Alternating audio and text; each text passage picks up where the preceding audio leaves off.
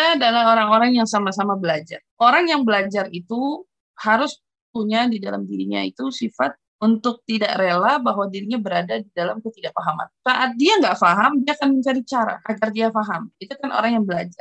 Kita sama-sama belajar sekarang. Dan ini juga saat ini kita sedang belajar dengan sholawat yang kita baca pada Nabi kita Muhammad SAW. Sambil di jalan nggak khusyuk. Untung sholawat itu ada satu bisyarah, ada satu kabar gembira. Mau dibaca khusyuk nggak khusyuk, mau dibaca uh, ikhlas nggak ikhlas, bahkan di dalam sholawat itu mau dibaca riak sekalipun karena kamu ingin dipuji, sholawat sholawatu magbula. Sholawatnya diterima. Tidak apa-apa. Berbeda dengan zikir yang lain. Kalau zikir yang lain, yahtaji ilal khusyuk wal ikhlas. Dibutuhkan khusyuk dan ikhlas. Tapi sholawat kepada Nabi Muhammad Sallallahu Alaihi Wasallam, kita adalah orang-orang yang belajar dan ini salah satu khususia, kelebihan yang diberikan untuk amalan sholawat, urusan ikhlas gak ikhlas, urusan dia apa atau tidaknya gitu ya itu dikesampingkan yang diutamakan adalah sholawat tapi tentu orang yang baca sholawat dibarengi diiringi dengan kerinduan dan kecintaan dan kekhusyuan pasti sholawat itu akan jauh lebih bermanfaat baginya.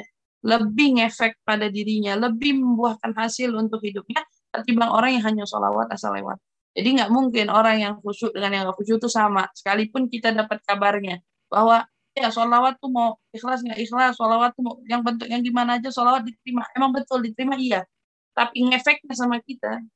Balasan dari apa yang kita buat itu pengaruh sama kualitas kita saat kita melakukannya membacanya jadi semakin kita memperbaiki sholawat kita dengan khusyuk dengan rindu dengan cinta kepada baginda Nabi Muhammad SAW maka juga yang bakal balik ke kita juga pastinya yang baik, yang sempurna dan efeknya jauh lebih baik, lebih sempurna daripada daripada yang tidak.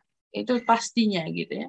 Tapi kalau ditanya boleh nggak apa nggak apa-apa, ya nggak apa-apa. Dibaca daripada kamu kosong, bengong, tapi tetap usaha. Jangan pasrah. Nggak khusyuk, pasrah. Tidak. Orang belajar nggak rela dia bodoh terus. Begitu pula si kita saat berzikir, jangan terlalu pasrah karena tidak khusyuk. Upayakan diri, terus usahakan untuk kita terus berusaha khusyuk eh, rindu di, solawat diiringi dengan rindu dengan ta'zim kepada baginda Nabi Muhammad Shallallahu Alaihi Wasallam.